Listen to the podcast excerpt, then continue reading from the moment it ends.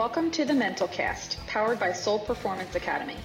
The Mental Cast is a podcast focused on the topics and people helping drive us forward in leadership, learning, and our personal journeys. Just a reminder, you can send in your questions using the hashtag AskDanMickle, A-S-K-D-A-N-M-I-C-K-L-E, or sending an email to info at danmickle.com. We hope you enjoyed this episode of the Mental Cast. Here is the host of the Mental Cast, Dan Mickle.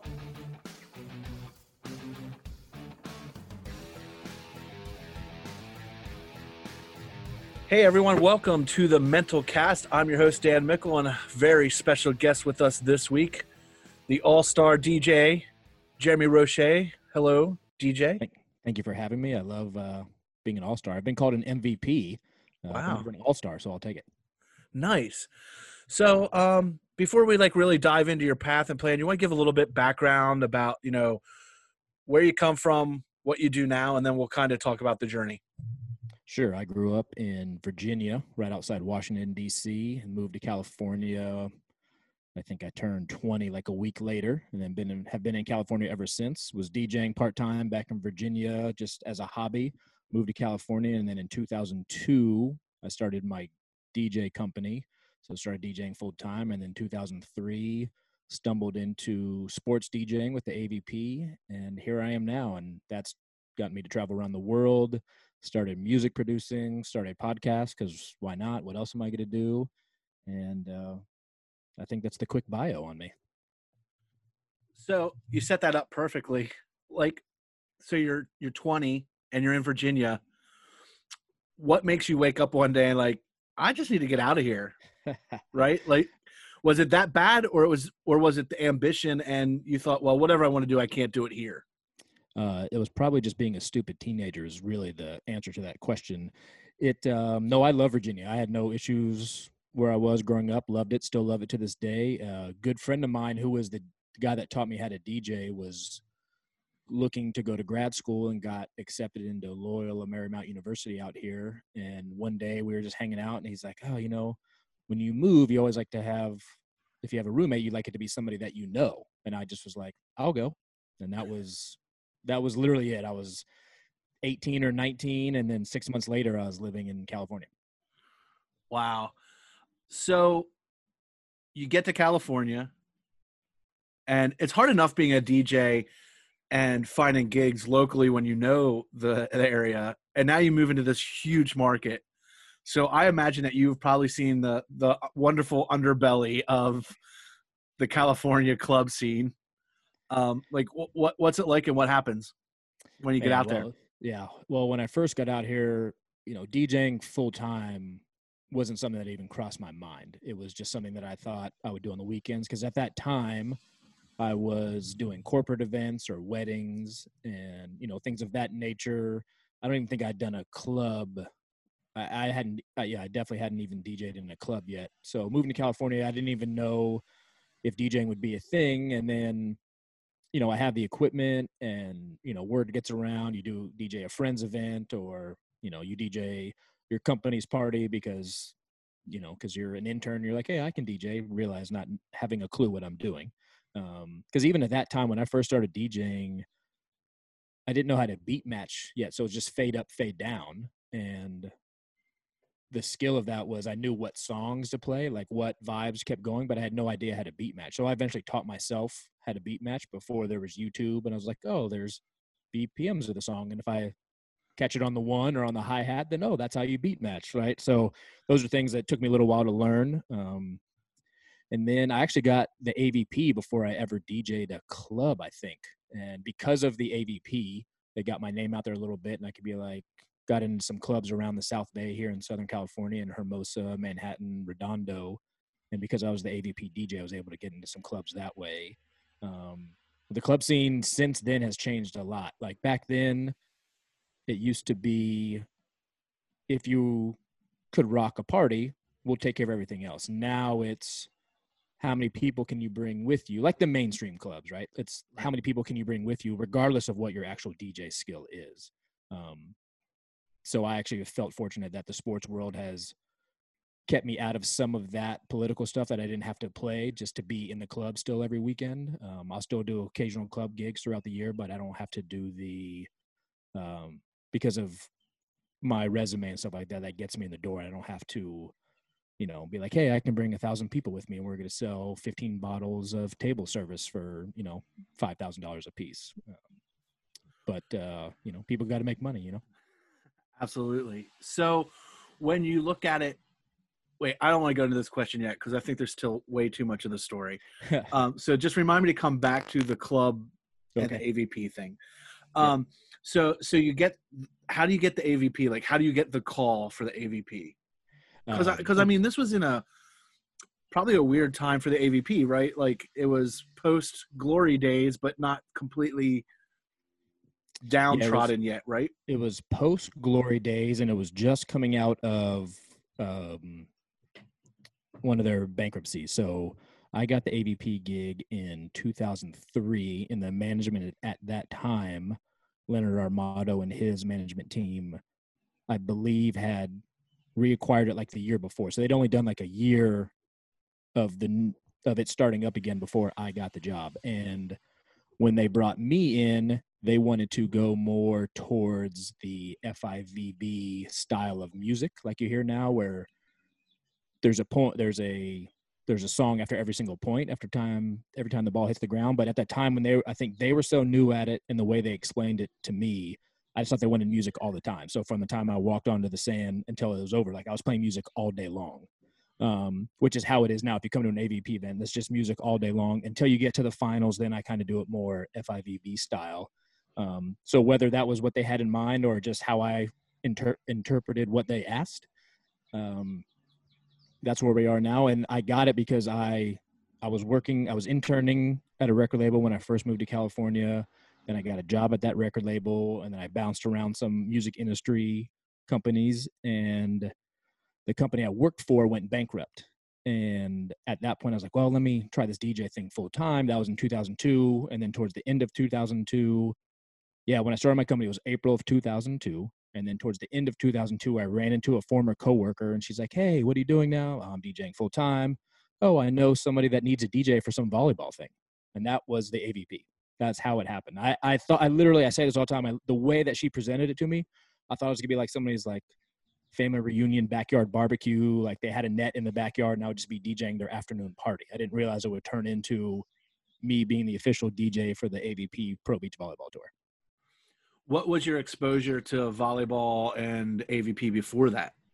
Um, I actually started playing. Uh, I uh, looking back in my life, I realized I loved volleyball even as a kid, but there was nowhere in Northern Virginia for me to participate in volleyball. It was still thought of as a uh, girl sport at that time, and so there was no teams for like club boys stuff for me to play in at all whatsoever. But I always found myself watching it in you know the 90 uh, the atlanta olympics catching it on tv on on nbc or whatever it was back in the day with karch and kent and all them. Like i remember being attracted to it then a, a sand court was built in my neighborhood and so me and my friends just went out there and hacked around. We thought we were awesome. And then when i moved to california because i liked volleyballs down the beach i actually knew some of the avp players before being on tour um, so my education, the way I was taught how to play beach volleyball, was by the professionals, which I, I don't know how much better of an education you can get. Not only right. watching it in the DJ booth, being able to hang out with them afterwards, but then some of them would come into the DJ booth and I could pick their brain about the strategy of the game. So that's how I learned the sport itself. But looking back, realized how much I really, really liked it. So being able to DJ it and watch a sport that I love, I just kind of, I mean, I really lucked into it. Let's just be honest. So it's your first event. Where, where's your first event at? As first as event official DJ, Fort Lauderdale, Florida. oh, that's rough. yeah, and um, my favorite story from that event, I, I have no like looking. I had no idea what I was doing. Like, not realizing how much music you really need to play eight hours a day. And when we got to the finals or like my levels, how loud I was, I remember during the finals, I was rocking out and then the generator ran out of gas. So all the electricity went out. The fans applauded because the music was turned off.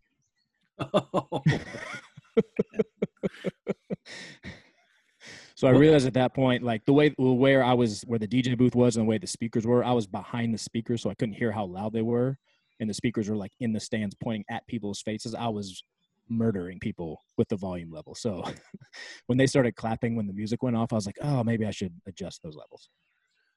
So I think, I think I've gotten better since then, but you'd have to ask the fans. Eh, I, I mean, it's hard as someone that was a recreational. I, I say recreational because I mean I got like 150 dollars a weekend to DJ in a club, but depending on your booth, like one of the clubs I'm behind the speakers, the other one I'm in front of the speakers, and you just have no clue. Like no clue. You, you try and read the faces and see what's going on. If no one's wincing, hey, you know, same with the beat matching, right? Did I do it right? Well, let me see if there's yeah. anyone squinting and uh, scratching their head a little bit. But well, and that's the thing. After like you, I unfortunately I had to learn it that way. But then you just learn to trust what the levels are on the amplifiers or on the deck, and be like, it may. I would, I would have then I had to educate people on the staff as well too. Like, oh well, I can't hear it here. I was like, yeah, because all the speakers are facing away from the court, so it's definitely not going to be as loud. And when you're in an outdoor environment, that makes it even harder. If the speakers are spread out across the stadium, if the wind is blowing one direction, it will push the highs and the mids of the audio a certain direction. So one side of the stadium is going to be getting crushed just because the wind's blowing that way, or the other side, even speakers facing at them, they're not going to hear it the same way. So there are all kinds of issues you got to go through being outside. It's funny because my next question was going to be sort of based on like the worst experience, and I was expecting either the generator running out or the equipment getting too hot and just kicking off, which I'm sure, sure happens a ton.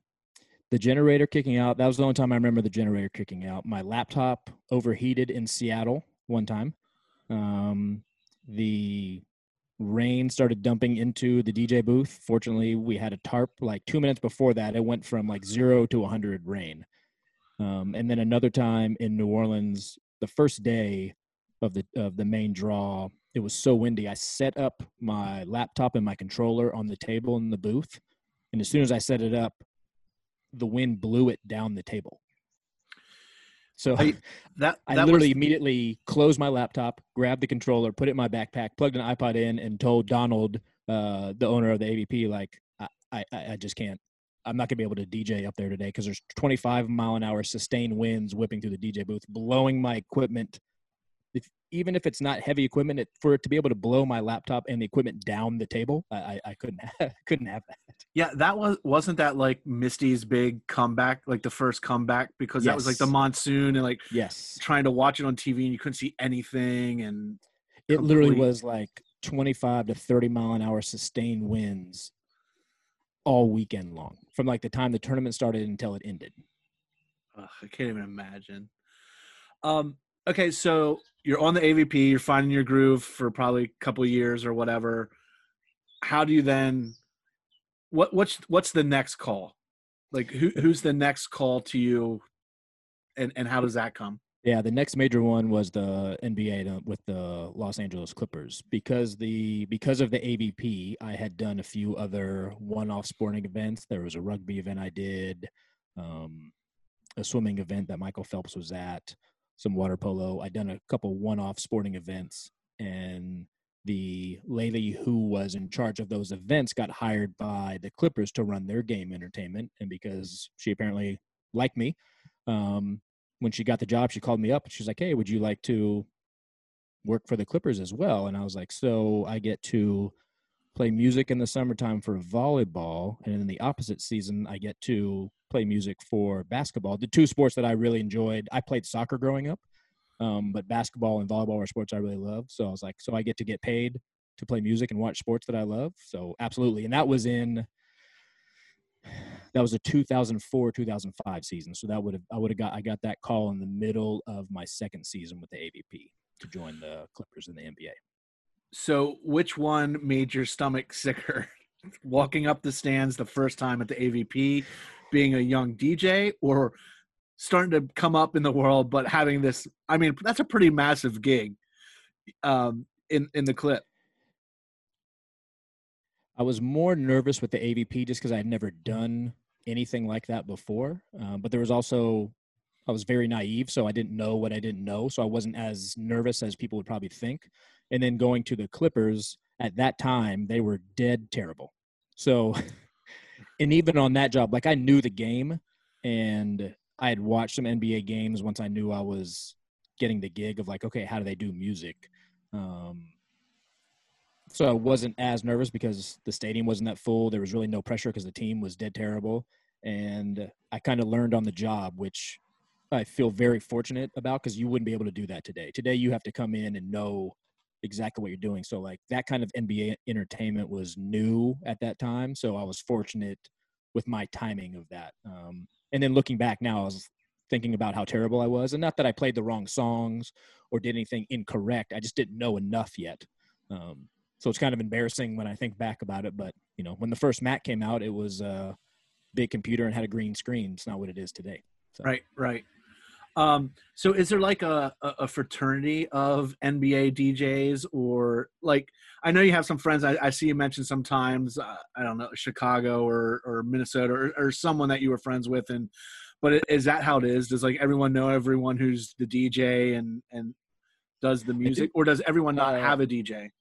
No, I think at this point everybody does. Um, there's a little differences in how each team, uh, like my my good friend DJ Shauna for the Milwaukee Bucks, she does all of the music at Milwaukee Bucks games. Where for me at Lakers games now, I get to DJ more. Where during gameplay itself, um, our music director who does like the organ and then you hear all the music the stuff you probably hear on tv another person does um, so some arenas do that. Some just have one. Some people don't necessarily have. Uh, they have a DJ that just plays pregame and halftime. Like they kind of do things differently. But because there's only 30 teams in the NBA, if I don't know every DJ, I know somebody that knows them. And you know, we all have a group text and a Instagram chat group, and we'll chime in with each other and give each other ideas, or be like, "Hey, I saw that was an amazing game last night." Like the uh, 4Korners, who's the DJ for the Toronto Raptors, when Kawhi Leonard hit that game winner last year in the playoffs, I immediately hit him up. Was like,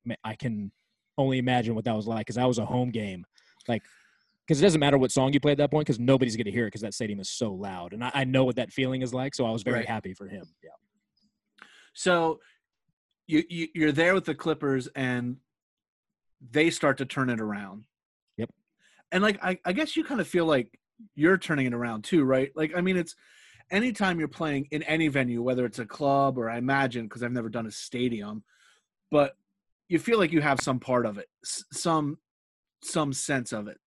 Um, so, what was it like going from oh god, these guys are horrible to you know contenders and you know, I, I guess I, I, really don't know my basketball history. I guess that's probably what Blake Griffin, all that, right? Or, yeah, when it kind of turned to Lob City, they had, I think they'd only made the playoffs once or twice in their you know in the clippers tenure before i even got there. So there was no you know when you hear about winning cultures and things like that like that's a true thing like not only does the team need to learn how to win the whole organization needs to learn that as well. So we i felt like we were all kind of doing it together especially our game entertainment staff that had been together for so long like you see it and you can feel the difference of at the beginning of the season when you're like, hey, this team is good. We have a chance of going to the playoffs, as opposed to you know driving to the arena, there's no chance you're going to win that game. Those are two different feelings. And the knowing that you're not going to win the game is a terrible feeling to go to the event that way, where you know, like, unless the other team doesn't show up, the Clippers aren't going to win tonight, right? So going from that to, hey, we have a legitimate shot. Um, and by the time they had a legitimate shot, I've been doing it long enough.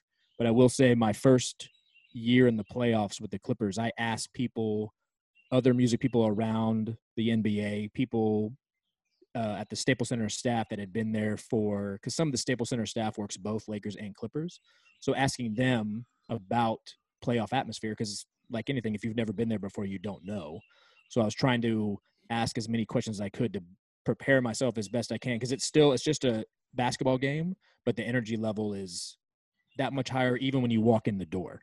Um, so I felt fortunate that I had a few years under my belt to kind of practice to get to that point. and then when we got to the playoffs, I felt pretty ready to go. Did um, is there a lot of interaction between the talent and you? Like, not saying like, hey, I'm hanging out with you know Blake Griffin or, or, or any of those guys, but do there people come to you and say like, "Hey, man, he really likes this song," or it helps him get in a groove? Does, does that actually happen, or do you just kind of learn it, or is there just no correlation at all? A little all the above. I, I've never had too much interaction with any of the NBA players. Some of the other DJs around the league like actually hang out with the players and are friends with them. Um, and either some of them have, have known them growing up, or others, I guess, just the way that their organization is. With the Lakers now, the way if you go to a Lakers game, everything is focused on the court and about basketball, which I'm a big fan of. So now that I'm in the stands and the fans can see me, it's still more about the players. So like they might show me on the video board once or twice, but it's not about me there. So it's about the game. So I don't I don't really have much interaction, but we have player personnel that'll email me every once in a while our game entertainment staff will do things for the players wanting to know what songs they like because i want to know what they like because i want because during warm-ups that's their time. I want to play everything that they like during warm-ups so i try to find that stuff out but uh, lebron and i aren't hanging out that often. What so when you're at the clippers who's at the lakers? Like who's your counterpart during that oh time? yeah. So so when i first started with the clippers it was all me. I did all the music all the time and i describe it more as um I wasn't really DJing, was more just kind of triggering music, fade up, fade down. And then a few years later, we got DJ Dents, and Dents would spin during warm ups and at halftime, and then everything else was me. So I kind of took more of a music director role at that point. Um, but at the time with the Lakers, there's a guy named Dieter who's pretty famous in Los Angeles because he's he's uh, done tons of NBA All Star games because he's does all the organ prompts as well too. So he does all the organ prompts live. He's the Dodgers organist now out here in Los Angeles too. So he was the he did all that stuff in all my years when I was with the Clippers. He was the guy on the Lakers. And, and did you did you guys like cross paths? Like since you're sharing the Staples Center, is it like hey, don't touch this, or yeah. or, or, hey, this is a stick it note on something. Hey, this is acting up. Be careful, yeah. or is it this, like completely this separate? This says Lakers on it. Don't you dare touch. Um, we did share a lot of the same equipment. Obviously, the keyboard that he used for the organ, I, I didn't do that kind of thing, but uh, some of the equipment was the same because it was owned by Staples Center. And then we would cross paths every once in a while when there would be double headers. Like if he had the early game and I had the later game, I would still, I would get there by the time their game was ending, so our paths would cross. And uh, like I said, the world is so small that we would have probably been in communication anyways if we didn't weren't in the same city or the same building. Um, but now the it's still similar. Like uh, Joel, who does the music directing for the Lakers, now sits up top where Dieter used to sit, and um, now I'm in the stand, so I'm not in the same area. But you know, it's the only thing that's different when you come to the game is all the signage and stuff like that. Staples Center looks pretty similar. So, how do you get the call from the Lakers? And did you know it was coming? Like, were there rumblings like a switch was coming, and you're like, "Man, I hope I get this," or you never even thought about it, or does the phone just randomly ring one day and be like, "Hey"?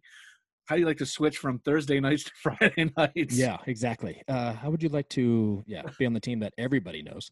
Um, they during Kobe's last season, I had a feeling that they would be making a musical change, um, just because I'd heard um, them doing that. Not necessarily that they're looking for somebody new, just that that that would be the time there was going to be a transition with Kobe retiring. It would make sense to do try some new things. Um, and during that time, that last season with the Clippers was going to be my last season um, even I, I, don't know if the Clippers wanted me to come back the next year, but I personally I was like I needed a new challenge. I was kind of bored in my position of nobody's fault other than my own. There was only so much I could do, and towards the end of that season, I got I heard I was like, hey, the Lakers are looking to make a change, but actually like a change with the person that plays the music, or bring me bring somebody in that can add to their musical vibe.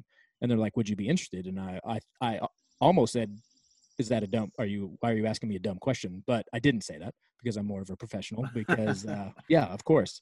So actually at the beginning of that season with the clippers my last season with them my brain i was working on this is going to be my last year in the nba and then you get the call about the lakers and you're like yeah that would uh I, i'm into that and that would look great on my resume. So you're in your groove you're with the lakers like probably just a different feel and vibe, right? Like, I mean, 100%. you have the, you have this history following you. They're even when they're bad, they're in prime time. Like, how's that change your work ethic? Not not that you were phoning it in with the Clippers, but I feel like there are probably a lot more nights awake trying to figure out or pre-plan than there than there were previously. Yeah, well, so then with my criteria coming over to the Lakers was I didn't want to keep doing what I was doing my job at the Clippers, which I felt like was just kind of pushing buttons of what they told me they wanted me to play.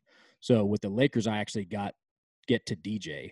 Um, so I get to actually when the doors open for the fans to come in, I start playing music. I get to play music while the players are warming up and actually getting to be on the turntables and or the controller and like backspin, do effects, like actually get to DJ um, as opposed to just fade up, fade down type of situation. Um, and then somebody else does like all the in-game prompts and all that stuff. So I can during gameplay I can actually watch the game and be prepared for the next time out. So my job is even though it's still music, I get to do it differently than I was doing at the Clippers. So it's a it was refreshing to think like, oh, okay, I actually let me think about even though it's probably only like a 15 minute DJ set for players warm-ups, like I want to make it different every game so it doesn't get stale. Uh, so that's always a challenge every game. Like, okay, what can I do today? Because this song is hot, but we had a game two days ago. Like, do I play it again this game or do I wait till our next game? The players are going out of town for a week. Like, try not to make it boring for them and to keep myself entertained, right? Like, it still has to get me fired up. So I can't be doing the same thing over and over again. So I wouldn't necessarily say sleepless nights, but there's because I was with the Clippers for so long, like, you can kind of go on autopilot where now, you know, I want to do a different set every game. So it just maybe more time preparing getting there, but doesn't cause me to lose sleep. In the sense of this year, it's probably been a pretty rough year on multiple levels from from the Lakers standpoint, sports, you know, everything. Um, I, I don't want to go down this dark path by any stretch of imagination, but like, what's your reaction when you hear of, of Kobe's passing? And like, it's hard, right? Because – you have compassion for this person but you also have a job. So now you're thinking about like what are we going to do? How am i going to honor this but also keep the vibe up? Um so like what's your first thoughts when you get the news and what's going on? Well when i first heard i, I think like everybody you're like no way this is true right? Like oh tmz is reporting you're like no way like that they, they have to be mistaken. That this like i a buddy of mine called me first before i heard the news. He's like hey what's up with kobe? I was like what are you talking about um, and then the shock sets in, and you're like, no way. You're like, you're still, it's like, still even now, I'm like, no way that that's real. Like, how is that a real thing that happened? Um, I am very thankful that the NBA and the Lakers and the Clippers all decided to cancel that Tuesday game because when Kobe passed, it was on a Sunday, and we were scheduled to have a home game against the Clippers on the following Tuesday. And that game got canceled. So our first home game was until the following Friday, which I'm very thankful for due to the fact that I don't think there would have been enough time for the Lakers organization to honor Kobe the way they would have wanted to do it if we had a game on that Tuesday. We would have, and we would have got through it and it would have been great, but not as well done and well executed as it was the following Friday. Um, I will say in all of my years of DJing and DJing sporting events for so long, I've been saying like, oh, there's nothing. I, don't feel like I'm unprepared for anything. Um, it's like something to happen during a game. I've had a fire alarm go off. I've had the building evacuated. Like I said, I've had the audio go out in the middle of the game. All kinds of situations I felt like I was prepared for. When we had that first game back, and I knew we were going to be honoring Kobe the whole night, I was not prepared for that. What I because it, it, was basically a memorial. It was a memorial with a basketball game. Is the only way I know right. how to describe it. That first game back, and so I knew every single song would be potentially critiqued, but only if something stood out to somebody. It's one of those things that if something stood out, then it's going to be an issue. But if nothing stands out as far as, oh, maybe he shouldn't have played that, then we've got through the night. Knowing too that you want to keep it as as normal-ish for the players as possible because it's still a, it's still a game and you still want to enter, entertain the fans but know that you want to honor kobe at the same time so literally every single song i played that night um, I didn't necessarily plan out, but I had the folder of okay, here's the folder of songs you're choosing from tonight. You're not going outside this folder. I listened to every lyric of all of the songs in that folder just to make sure there was nothing that, you know, somebody could be like, oh, that was totally inappropriate, even though I, you know, one person hit me up on Twitter didn't like one song I played, and you know, I I I don't lose sleep over that. I, you can't please everybody. Right. Um, but I went into that game knowing that if somebody had an issue with anything I played, knowing that the songs that I chose came from a place of I think this is appropriate. I try I did my best of trying to honor the situation and doing still trying to make it as normal of a basketball game for the players but also realize that it's bigger than the game itself. Yeah, I mean that's a tough spot because you want to honor and make it appropriate but you also have to think that a lot of people are coming there to kind of feel better and be around people to get them totally. feeling better so it's that that balance of respect for the moment, but also keeping the vibe going and, and trying to get, you know, everyone on the same page. So, so you you get through that the best that you can. Um, well, first before we move on to that, was there was there like a lot of discussion, like, hey, what are you doing, or was it really like, hey, we trust you, you know what you're doing, or was it, there, hey, let's there, talk about what you're doing? There was a little bit of talk, um, but not as much as I expected, and that's probably because there were so many other moving parts that had to work that night. Like all the things that happened pregame weren't really rehearsed, um, and that is a rare, rare thing for a live event. Um, so they everybody could have been distracted, and it could have been, "Hey, we trust him. We know he's not going to do anything that he thinks is inappropriate, so we'll just go from there." Um, and the Lakers have always been great about that. Like everybody, you know, I'm all we all have suggestions or like, "Hey, what do you think about this? What do you think about that?" I did ask questions like when doors open for the fans, like, do I start playing music right then or do I wait until the team officially runs out for warmups? Like, there was a little bit of that discussion of like, when's the right time to start playing music? Because it basically goes from silence in the building to now music is on. Right. Um, so it goes from no one can hear it to oh here's the first song so like what's the first song you play because that's what everybody's going to hear and then eventually it fades into background noise or whatever but um, so there were discussions like that, but not. I didn't have to. I didn't submit like, oh, here are all the songs I'm thinking about playing. Do you guys approve? Um, so I feel like they did trust me, or they were just completely distracted by everything else. But it, it's right. everybody was uh, pleased with how the night went. Obviously, according to what the circumstances were. So you get through that. You know, you hope the healing begins and things quote unquote start to get back to as normal as they could be. You know what I mean? Like I, I still imagine it's pretty tough for a lot of people. Um, you're hitting the groove, and all of a sudden, you start hearing about this virus, right? Like uh, it's like I tell everyone, it wasn't really a shock to anyone, but no one realized it was going to happen. You know what I mean? It's like watching that car stalled on the train tracks. You know, there's a high a high value that that car is going to get hit, but you don't think it is. And then when it does, you're like, oh God. So like what's going through as as you start to hear the rumblings and and what are you thinking? Um, I I didn't think that it would be shut down or postponed or paused or whatever word you want to use. I thought for sure we would be no fans. Um, because it went from we had a meeting on March 10th before we had, the Lakers had a home game. That we had a meeting saying like, hey, you know, there's grumblings. We're probably going to go no fans either the next game or the game after that. We had a Tuesday game, Thursday game, Sunday game. So they're like maybe Thursday, but probably by Sunday at the latest. So the mentality is okay, the next thing we know, we're going to, it'll be with no fans, but we're still going to do it like a normal game. We're going to do music. We're going to try to make it as normal for the players as possible, just no fans in here. And then it went, I felt like it went from zero to about 25 miles an hour to 100 miles an hour of okay this is all shut down right now um, so watching that kind of unfold on tv with the uh, utah jazz game stuff like that where they cancel the game like minutes before tip off that's when you know like that's kind of like when reality sets in like oh this thing is a big deal and i was in las vegas when that happened um, so then thinking about can I get back to LA? Do I need to drive? Can I get on an airplane? Then those kind of things fall into place. But it, uh, I'm sure it's tougher on the players because they are more in a groove. And then all of a sudden it's like, hey, pause. And then the discussion of does the season continue? Do we start with the playoffs? Do we cancel the season? Like those are all things that are above my pay grade, and I'm sure change on a daily to hourly basis.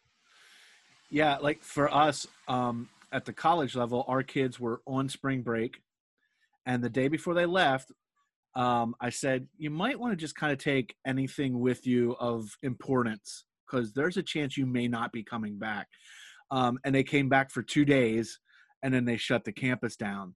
And I remember sitting in our meeting, and my AD looks at me and he's like, "You need to take everything out of your office that you're going to need until the end of summer."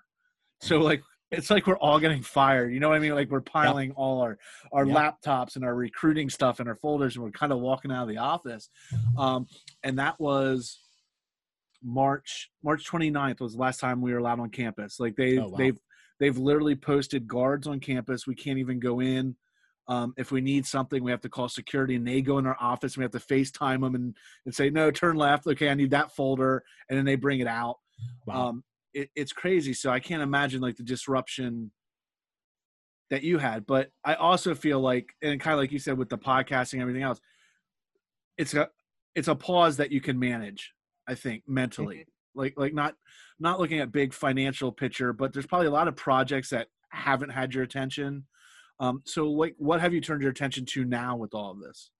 Well, when it first started, for like for two weeks, I had no motivation to do anything because I'm always there's always a schedule for me. Like I'm preparing for this next gig or I'm preparing for that next gig, and there was no gig to prepare for. So I'm like, what? What am I supposed to do? Like I'm walking around the house, like I don't know. I literally don't know what to do with myself right now. so what got me back into the groove was I just started organizing my DJ laptop. Um, organizing it more in the folders and putting songs, editing songs, what I need them to do. And that got my motivation going again. And I had a thought of starting a podcast last year where I wanted to talk to not only all the NBA DJs, but all the sports DJs, um, just to learn how they got their gigs, like we're talking about right now, how they DJ the events. One out of my curiosity, but also I get asked that question all the time How'd you get the Lakers gig? How do you DJ a sporting event? Or like, I filmed Joel, who does the organ live at Lakers games on my Instagram page one day, and somebody was like, "Oh my god, I didn't know somebody did that." So like I was like, I'm interested in it, and maybe other people were interested. So I started uh, the Beat Talks podcast. I'm on episode four. Episode five is coming out, already recorded, and uh, it's for me whether people are listening or not. I've enjoyed doing that, so that's a project I've been doing. Um, and I have my production team, the Suicide Doors. We have not made one bit of new music since this thing happened. For some reason, I cannot creatively, my brain cannot make music right now, which, you know, I'm not beating myself up about. I'm like, okay, it's just you're not in creative mode. That's fine. But because we're both DJs, we can DJ together as the Suicide Doors. And uh, we did a live stream online music festival, which that kind of got the creative juices going again because that was in April. So that kind of got things going. And then now once a week, I do a DJ Roueche live stream on Mixcloud called Why Not Wednesdays. And that's just really, that's really what it is. Like, why not? Like, I have nothing else to do. So let me spin for an hour. And I'm not gonna lie, I'm spinning for myself. Right. So if people like it, great.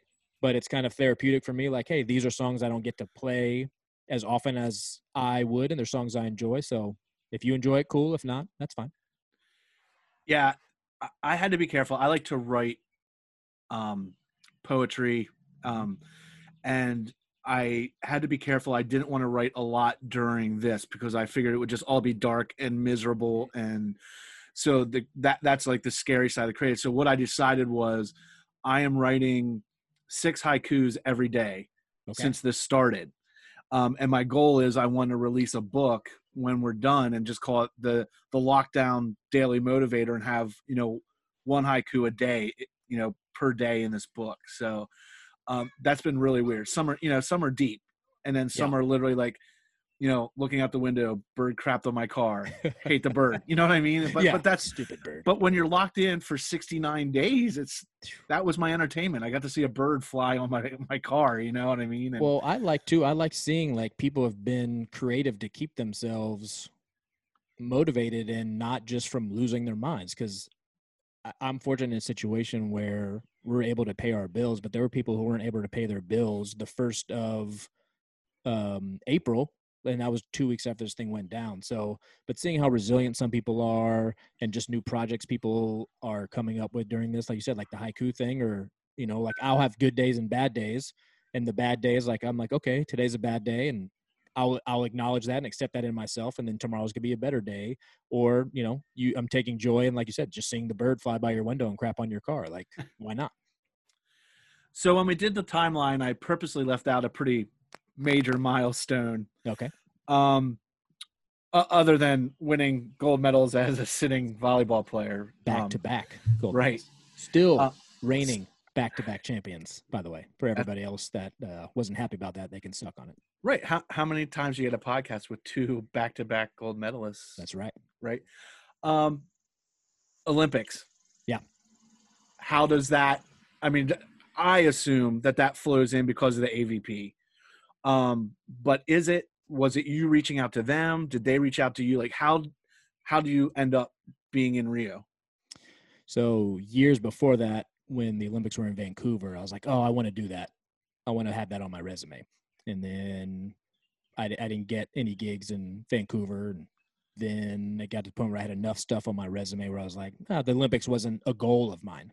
Even in London, um, I was with the AVP and all that stuff. And like if they asked, I would be like, yeah, sure. But it wasn't a goal of mine to do that. And then when Rio came around, I thought to myself, I was like, yeah, DJing beach volleyball in Rio on Copacabana Beach. That would be really cool. And so the production, my producer of the AVP, Kelly Reed, I don't know if you know her, um, she got hired by the FIVB to help them, you know, kind of revamp their game entertainment. And at the Olympics, the FIVB is kind of in charge of volleyball, where that's not the same for all other sports. Like the governing body outside the Olympics doesn't usually get to be in charge of their sport at the Olympics, but the FIVB was, and they needed multiple DJs. And because Kelly had the relationship with the FIVB, she's like, "Hey, would you be interested?" I was like, "Absolutely, I would be interested in going to the Olympics just to say that I did it." Right? Like looking back, I didn't get a lot of sleep. I uh, it was it was a lot of work, which uh, I'm not complaining, but it's just there's a lot more that goes on to than it just being a party that everybody sees. Um, so I think with all the work that you do, and I'll be completely honest, it might be cooler to say you did it than actually doing it. But to be able to say that I DJ'd in Rio, like London would have been cool to say, Beijing would have been cool to say I did it, but for some reason Rio and how important volleyball is in that community and in that country was a really amazing experience to be able to say I was a part of. Yeah, as someone that deals on the other side of the FIVB, I can tell you that it feels like everything with them it then bogs you down. Like I, I don't want to say it in a bad way, but like you said about everyone thinks about the party and all that. I mean, that's the way it is coaching with them too. Like you're like, oh man, I'm coaching the FIVB event, but it's really just you're bogged down with technicals and the manuals that they give you and the meetings you have to go to. That it does kind of suck the fun out of it. There's also, and it's not. This isn't even. This is sport and all event specific. Everybody thinks their event is going to be a raging party the entire time. So they want as soon as you walk in the door to be at a 10 and be at a 10 the entire time. I'm like you can't you can't do that. Like for an 8-hour event, for a 1-hour event, like I can't hit you hard the entire time. In the FIVB at the especially at the Olympics are like we want this to be a raging party the entire time. If you give me the fans in the match are at a 10, I will be at a 10, no problem. But when it's 10 o'clock in the morning and it's 95 degrees outside and the stadium is half full and the match sucks, there's Right. only so much partying that people are going to be willing to do. And if I'm at a 10 and the fans are at a two, they'll turn on me, not me personally, but they'll turn on the entertainment and be like, why, why are you guys forcing this? Um, so I I understand where like marketing people or people on the outside, like, oh, if there's silence, like, oh, everybody's bored. It's like, no, they're not bored.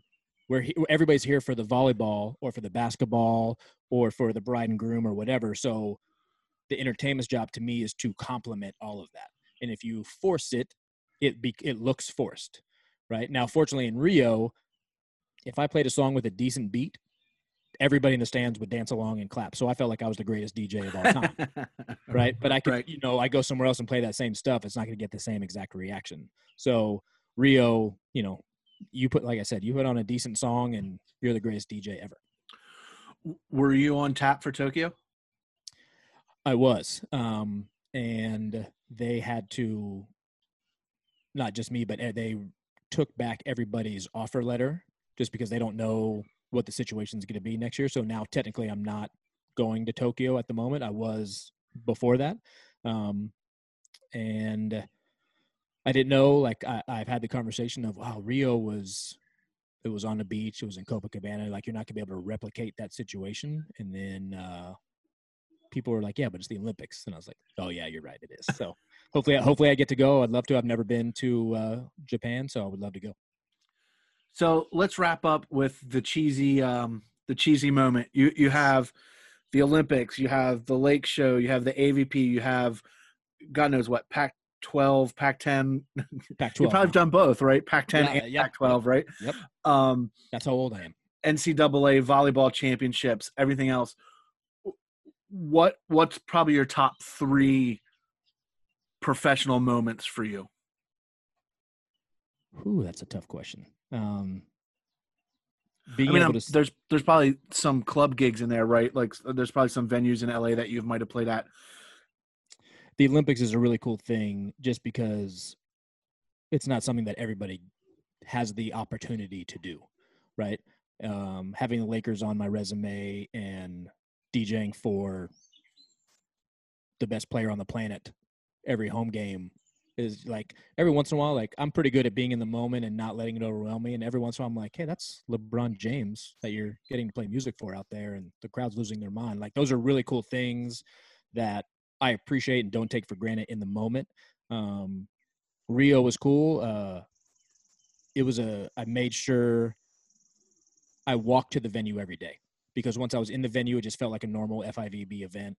You know, I can only see a certain amount of people from my booth, so I always like to kind of be in the moment. I do remember, other than sporting events, there was a event I did in Turks and Caicos where it was the white party, so everybody was wearing white. I was undercovering because there was a threat of rain, and I told them I was like, if it starts to rain and the wind blows in on me and my equipment starts to get wet, I have to stop. And everybody's like, yeah, yeah, no problem. It didn't. I didn't get one drop of rain on me, and it was like a light mist. And people partied for four. I couldn't have. I couldn't play the wrong song. Every time I played a song, I was like, "Wow, this was the perfect song for this moment." Okay, the party will end soon. Nope, the next song is the perfect song. No, the next song is the perfect song. And people were like, "Man, I was trying to leave two hours ago, but you kept playing," and it was just like everything just clicked. Everybody was in such a good mood. The rain kind of cooled everybody off, and it wasn't so annoying where you had to leave and the you were outside. Like that is a that's a moment that always sticks in my mind um, when people ask me that question. I'm sure there's some others that I can't think of. I had a moment that if I was able to take a photo of and put it on social media, I would be one of the biggest DJs of all time. But I was doing a private event for Interscope Records, and there was probably 40 people at this event, and I'm in the DJ booth, and in front of me is Dr. Dre, Will I Am, Timbaland, and Pharrell. And the four of them are discussing music that they are working on and handing me CDs of the music they're working on to play so they could the others could hear it and talk about it. And I'm all I'm thinking about the entire time is what is my facial expression right now? Because that's Dr. Dre, Will I Am, Timbaland, and Pharrell in front of me, and like all I want to do is be BFS with all of them and sit in the studio with them while they're making music. But I can't. I need to look professional and pretend like I'm not overwhelmed by this moment. Uh, but that was a pretty overwhelming moment. And um, another event, just because I think it's funny. It's not like it's a top event, but it's Dr. Dre yelled at me. He doesn't. Uh, he doesn't like hearing his voice, and so I thought I was doing something cool. I was playing "Express Yourself," the original, and I was gonna mix it into NWA's "Express Yourself," trying to show off for Dre. I was like, "Oh, he's gonna like this." And as soon as his voice came on, he's like not yelling at me like angry, but like, no, no, like he doesn't want to hear his voice at all whatsoever. And my buddy who was there was laughing at me. He's like, hey, remember that time that Dr. Dre yelled at you? so there, there's moments like that. Uh, Oprah Winfrey gave me a high five at event. Paul McCartney, who was a Beatle, just in case you're wondering, thanked For those that for- don't know, yeah, thank me for playing a song that his wife requested. Like those are those are just cool things that I know that not everybody gets to experience, and I got to experience, and that uh, I get to write that in my journal and uh, in my book about life when I get towards the end of it. yeah, back in the day, um, when I was th- you know we have a the Hershey, Hershey Park Stadium is it's now the Giant Center for those East Coast people, but it, it's a pretty big concert venue. Like that's where everyone comes in, and the city of Harrisburg kind of sits on the edge of it. So everyone stays in Harrisburg but travels the ten minutes to Hershey. Um, and I used to DJ at a bar right on the river, and and on Sunday nights it was really the only bar to go to. And Nappy Roots were playing, and they came in and they insisted I must have played that whole album. So they were like the complete opposite of your Dre story. It was like, yo, you need to play our song. You need to play. I need to this, play this song. that, Yeah. and you know what mixes in well to this? I'm like, okay, I got this. Like, Like, do you guys just want to come back here, or yeah, like there's the stage. You know, I'll just shut down and you guys go ahead and you know. How about you guys it. just perform it live, and I don't have to play it? How about that? Um. Okay. So, lastly, is uh, what's the next ten years for you? Well, hope uh, my goal is uh, was before this. I might have to reevaluate a little bit. Was to tour the world as the Suicide Doors, playing our own original music, um, DJing as the Suicide Doors. The DJ producer world is kind of blended um, in the last ten years or so, and producing is something like looking back. I felt like I've always wanted to do, and now doing that and because we're DJs, we were DJs first. I was like, we could perform live as well. So we have live instrumentation with us. We have a saxophone player or a violinist and a conga drummer with us during our DJ sets.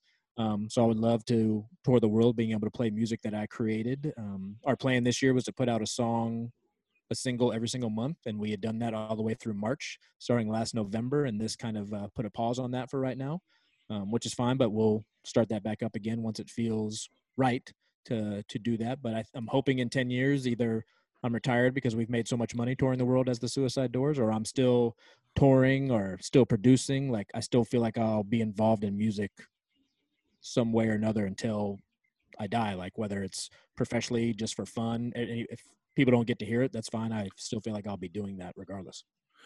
If if all things were equal, if I came to you, eh, same amount of money, same amount of time, let's say six months, tour the world for six months, or residency in Vegas for six months, does the Uh, touring the world win out tour- every time? Yeah, and o- and only because um Vegas like as as much fun as Vegas is and I've DJ'd uh pool parties and stuff there and other events is great. Vegas is more of a it's a tourist town, so you have to play the music that they've heard.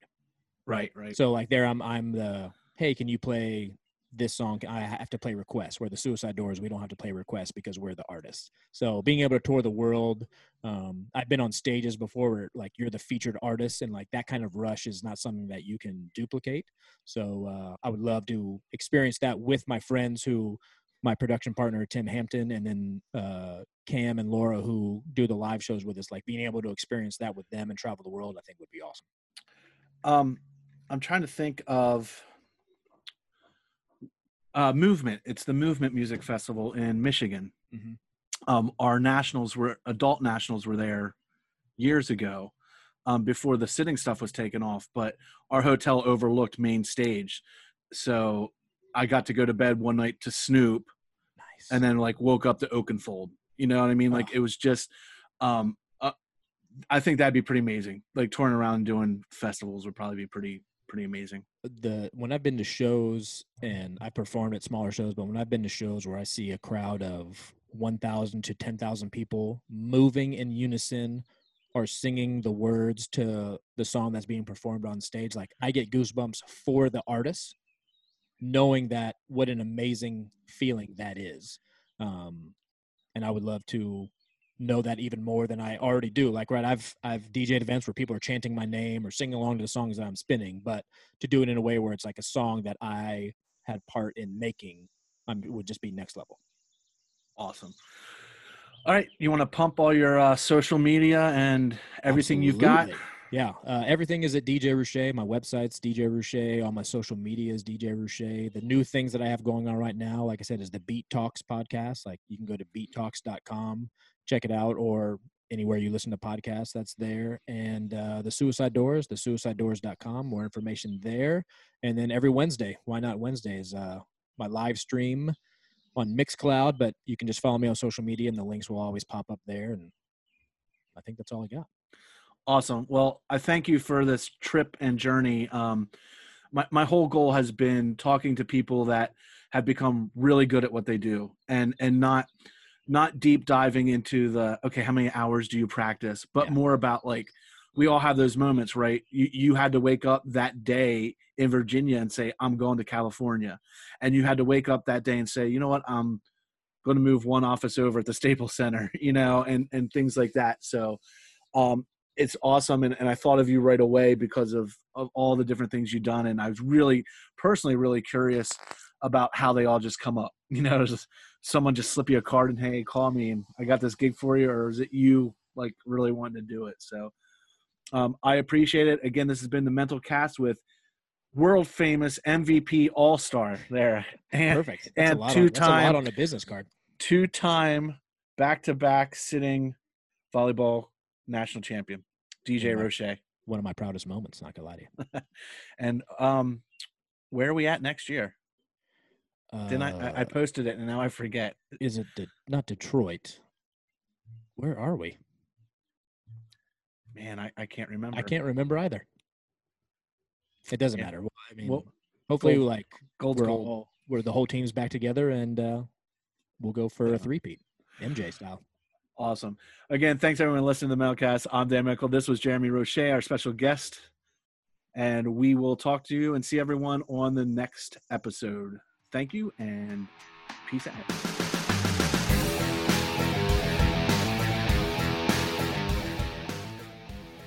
Thank you for listening to the Mental Cast, powered by Soul Performance Academy and hosted by Dan Mickle.